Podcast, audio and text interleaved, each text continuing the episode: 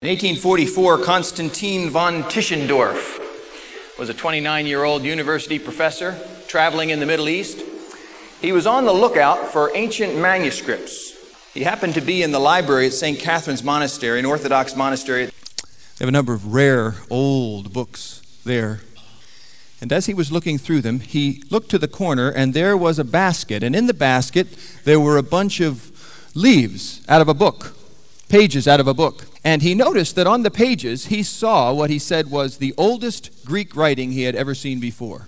So he investigated further and discovered that what was in this basket, ready to be thrown out, were pages out of a very, very old, very rare, very expensive manuscript of the Bible. He was horrified at the thought of these things. The next thing that would happen to them would be they would be thrown out. And the librarian said, Oh, we just burnt two more baskets from the same book just like that. And I am concerned that we are doing something even worse. Taking something that's priceless and treating it as if it's common. I'm talking about the church. And you're saying, come on, you don't have to look very far to see the faults in the church. I mean, let me take you to my home church and introduce you to some of the nuts that are there. Let me tell you about some of the decisions they've made. Let me tell you about the pastors they've chased off. Let me tell you about the pastors who are like Protestant popes. I know you don't have to look very far to find faults in the church. I grew up in it. And if you look back, it's just as bad. You come to things like the, the Crusades and the Inquisition. And if you keep going, you get to the early church, and that was no heaven on earth. They had people lying about what they gave in the offering. They had people taking communion unworthily, Paul says, and dropping over dead at communion. I'm kind of glad God doesn't do the same thing today. They had hypocrites, they had heretics, they had legalists, just like today. So, how can I say this is so priceless, so precious, when it's so fault ridden? Well, I think one reason it is so fault ridden is because the church has not remembered who it is and what it's supposed to be doing, and that many of those faults can be traced to those failures. I think that's, I think that's one reason why the Apostle Paul in this letter of Ephesians spends so much time talking about the church, the nature of the church, and the mission of the church, because he knows how precious it is. He knows what it ought to be doing, and he wants to steer it clear of the faults which he sees so frequently. One of those passages is Ephesians 1, verse 15 through 23. Let's look there. For this reason, Paul says, ever since I heard about your faith in the Lord Jesus and your love for all the saints, I've not stopped giving thanks for you, remembering you in my prayers. I keep asking that the God of our Lord Jesus Christ, the glorious Father, may give you the spirit of wisdom and revelation so that you may know him better. I pray also that the eyes of your heart may be enlightened in order that you may know the hope to which he's called you, the glorious inherit the riches of his glorious inheritance in the saints, and his incomparably great power for us who believe. That power is like the working of his mighty strength, which he exerted in Christ when he raised him from the dead and seated him at his right hand in the heavenly realms, far above all rule and authority, power and dominion, and every title that can be given, not only in the present age, but also in the age to come. And God placed all things under his feet and appointed him to be head over everything for the church, which is his body, the fullness of him who fills everything in every way. Much of this passage, as you see, is talking about, Paul's talking about Jesus. He's talking about the authority of Jesus. He says Jesus' authority is over every other authority, every human authority. Now, to the Ephesian Christians, the very first thing they would have thought of when they heard Paul say this or write this was the authority of the Roman Empire. This was the fourth largest city in the Roman Empire and one of the most powerful Roman cities in all of Asia Minor. Everywhere you look, even today, even in ruins, the city of Ephesus is filled with monuments to the grandeur and glory of Rome. There's a, there's a theater that seats 25,000 people there are monuments to Augustus and other emperors. There are statues. There's even a marble street. Uh, when you mention human authority, the Ephesians are going to think of Rome. And Paul says that the power of Christ is greater than any human authority, even Rome. But these terms that he uses power, authority, rule, dominion, every title that can be given by them, Paul means not only human authority, but spiritual authorities as well. What he's saying is that not only is Christ greater than every human authority, but every supernatural force, he's greater than those. And again, the Ephesians would have immediately thought about their prized possession. Had lots of temples in Ephesus, lots of famous temples, but the one most famous, in fact, one of the seven wonders of the ancient world, was the temple to the goddess Diana. Over 150 columns, each of which you could hardly get your arms around incredibly wealthy because in the ancient world they used temples as banks. Incredibly powerful cult surrounding the temple of the goddess Diana. And Paul says that Christ's authority is greater even than the authority of the great Diana of the Ephesians. Paul even tells us why Christ has this authority. He says it has to do with Christ's death and resurrection. It was after the resurrection that God elevated him to this place of authority. Now, to get the swing of this, we got to back all the way up to the Garden of Eden. God creates the world and he creates it perfect. It's very good. Everything is just the way he wants it to be. Human beings are in such fellowship with God that they Genesis talks about them walking together in the garden. Human beings are relating well to one another. No roommate quarrels going on here. These guys are these guys are like this with one another personally, Adam and Eve at peace with themselves. Isn't that a neat thought? And even, and I don't know ex- exactly what all this means, but even in some sense at harmony with nature. No wildfires, at least that. Enter sin, and everything goes wrong. These humans who used to be in fellowship with God now hide when they hear Him coming. These human beings who used to be in such harmony with each other now turn on each other in blame. These human beings who used to be at peace with themselves are now feeling shame at their nakedness. And these human beings who used to be in harmony with nature are now finding that nature is working against them. Thorns growing up when they try to grow crops, childbirth being brought out of tremendous pain. All of that is as a result of sin, for sin spoils the good work of God. Fast forward to the cross. God's purpose in the cross was to solve the sin problem. Not just to reconcile human beings to God, though that was the best news of the good news, but to erase the problem of sin from the world. It isn't happening all at once, but it is happening, and that's God's intent. The cross was God's final solution. It is D Day, and the end of the battle is just a matter of time. Do you remember Lion, the Witch, and the Wardrobe by C.S. Lewis? What season is it when the White Witch rules? Always winter, but never Christmas. You remember what happens when Aslan is killed on the stone table? And then the next morning he rises from the dead. The table breaks, but what happens to the season? Changes to spring. And as the white witch is trying to race along in her sleigh, she comes across patches of grass and, and flowers where there used to be snow. That, my friends, is what God's grace is intended to do. It's to, intended to loosen the grip of sin's winter on the world.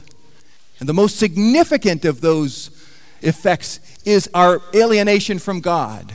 But all of those effects, all the curse of sin, God's intention is to remove that as well. Because Jesus accomplished what he did on the cross, God elevates him to this place of honor. You still with me? Not only in this age, Paul says, but also in the one to come. Paul's not just saying, hey, my God's bigger than your God. This is not schoolroom bravado. My dad can beat up your dad. Paul is saying that tomorrow it will only be my dad. Your dad won't even be here. This age to come that he's talking about is when God's plan is finally and fully and completely accomplished and the world is free of the effects of sin. Think about that. No more alienation from God. No more alienation from each other. No more alienation from oneself. No more alienation with nature. It is the world as God intended it to be. That's the age to come. God's kingdom has come. Jesus' prayer and the Lord's prayer, Your kingdom come on earth as it is in heaven, is finally answered.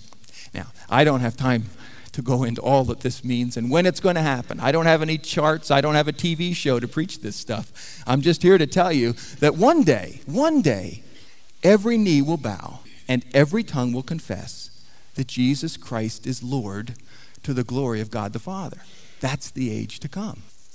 And you're saying, that's great, but what about the church? That's where you got to started. What about the church? Well, look at verses 22 and 23. All of this power that God has given to the church or to Christ is, note it, for the church, which is his body, the fullness of him who fills everything in every way.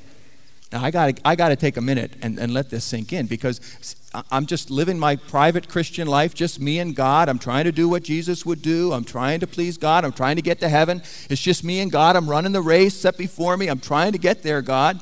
I'm working out to make sure that I'm, I'm fit spiritually. I'm going to my spiritual health club, the church.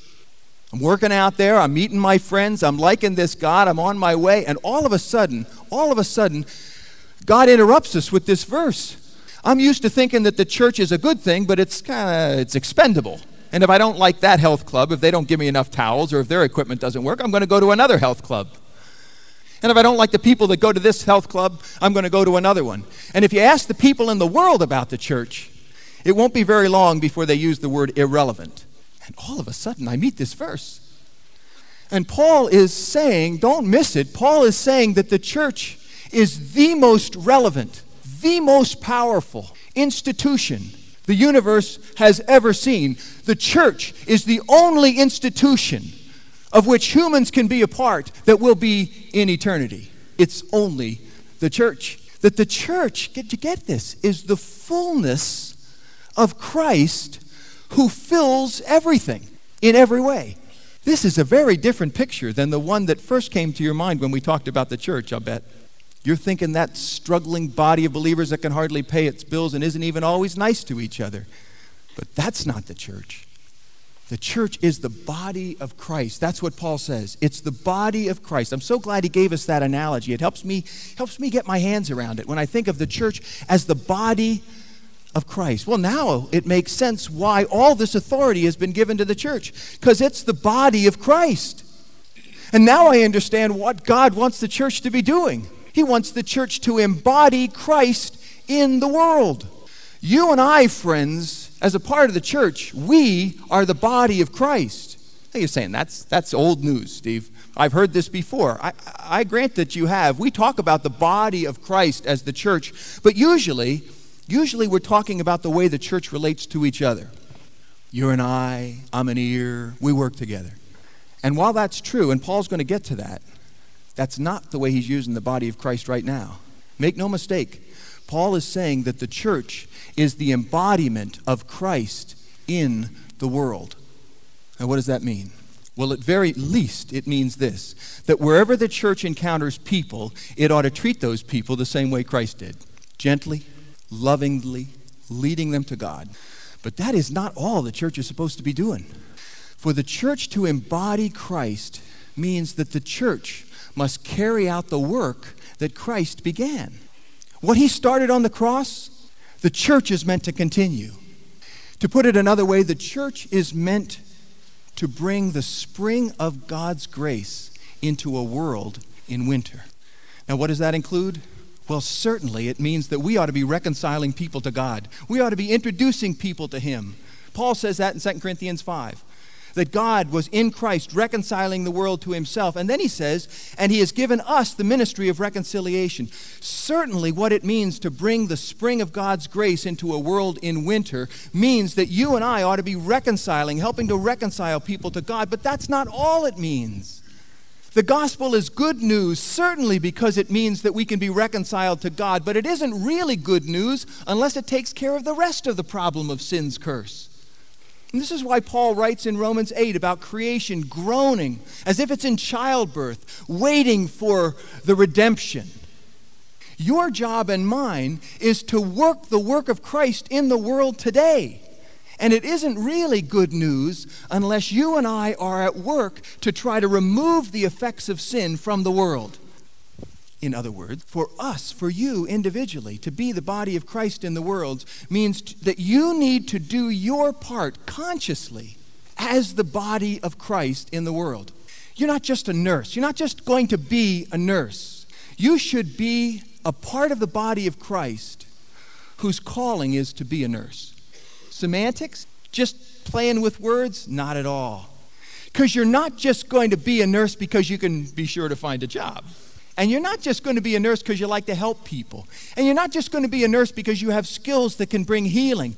You want to be a nurse, at least in part, as a part of the body of Christ because disease, sickness, is part of the effect of sin's curse. And you, as a nurse, can bring the spring of God's grace, the warmth of God's grace into that hospital room by bringing healing into that hospital room. That's what it means to be a part of the body of Christ. To do the work of Christ is to work with Christ to undo the effects of sin in the world, wherever you find them. You're not a lawyer. You're a part of the body of Christ who's practicing law. Why? Because injustice is an effect of sin in the world. And justice is a manifestation of God at work in the world. I'm not saying these things are equal in significance to reconciling human beings to God. But I am saying that it isn't good news unless we're doing all of it. And that's what it means for you to be the body of Christ, to do your part, to be the body of Christ. Can I confess something on behalf of the university? We've given you a half truth since you've been here. We've told you that you're supposed to be world changers. You're not. Leave world changing to the church. You change the world through the church.